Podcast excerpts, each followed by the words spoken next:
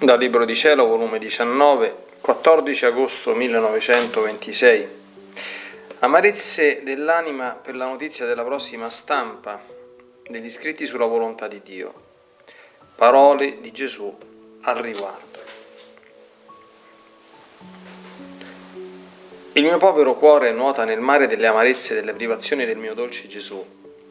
E se viene è come lampo che fugge, ed in quel chiarore del lampo vedo il povero mondo, i suoi gravi mali, i vincoli delle nazioni che si vincolano tra loro per muovere guerre e rivoluzioni e con ciò attirano i castighi del cielo, tanto gravi da distruggere città intere e popoli. Oh Dio, com'è grande la cecità umana!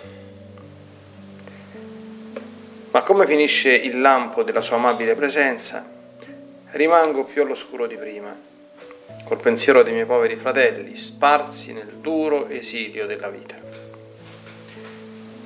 Ma ciò non bastava a riempire il povero mio cuore di intense amarezze, un'altra si è aggiunta per soffocare la mia povera esistenza, di quelle onde fragorose che travolgono la povera anima mia cioè la notizia della prossima stampa degli scritti sulla Santissima Volontà di Dio, che il nostro Monsignore Arcivescovo aveva dato la sua approvazione mettendo lui l'imprimatur.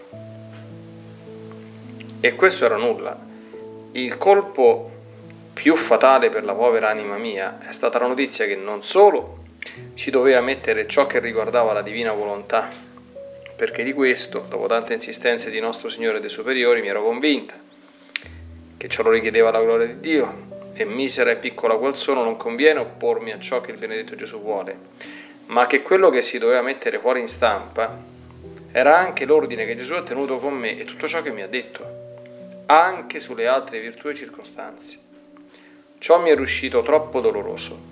Ho detto e ridetto le mie ragioni perché ciò non si facesse, onde mentre mi trovavo così oppressa il mio dolce Gesù, muovendosi nel mio interno, come se sentisse il peso della mia oppressione, mi ha stretto fra le sue braccia e scuotendomi mi ha detto, figlia mia, che c'è? Che c'è? Sollevati, non voglio che stia così oppressa. Invece di ringraziarmi ti opprimi?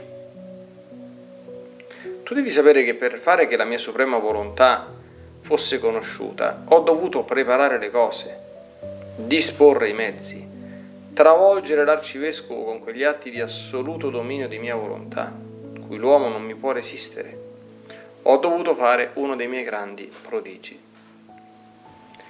Credi tu che sia cosa facile ottenere l'approvazione di un vescovo? Com'è difficile, quanti cavilli e difficoltà, e se approvano è con molte restrizioni, quasi da togliere le sfumature più belle, i colori che più risaltano, a tutto ciò che la mia bontà con tanto amore ha rivelato. Non vedi tu dunque nell'approvazione dell'arcivescovo il trionfo della mia volontà?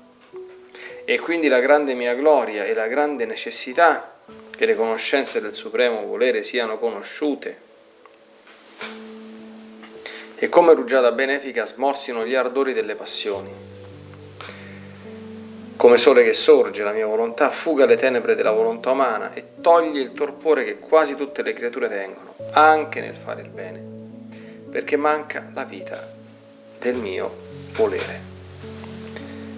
Le mie manifestazioni su di esso saranno come balsamo che rimarginerà le piaghe che ha prodotto l'umana volontà. Chi avrà il bene di conoscerle si sentirà scorrere una nuova vita di luce di grazia, di fortezza, per compiere in tutto la mia volontà. Non solo, ma comprendendo il gran male del proprio volere, lo aborriranno e si scuoteranno dal durissimo gioco della volontà umana per mettersi sotto il soave dominio della mia. Ah, tu non sai né vedi ciò che so e vedo io. Perciò lasciami fare, non ti opprimere. Anzi, avresti dovuto premurare, spingere tu stessa colui che io con tanto amore ho disposto che ne prendesse l'impegno. Anzi, dirgli che si affrettasse e che non si perda tempo. Figlia mia, il regno della mia volontà è incrollabile ed in queste conoscenze su di essa ci ho messo tanta luce, grazia e attrazione da renderlo vittorioso, in modo che come saranno conosciute faranno dolce battaglia all'umana volontà e le creature resteranno vinte. Queste conoscenze saranno muro altissimo e fortissimo, più che l'Eden terrestre, che impediranno al nemico infernale di entrarci dentro, per molestare coloro che vinti da essa passeranno a vivere nel regno della mia volontà. Perciò non ti turbare e lasciami fare, ed io disporrò tutto perché il fiat supremo sia conosciuto.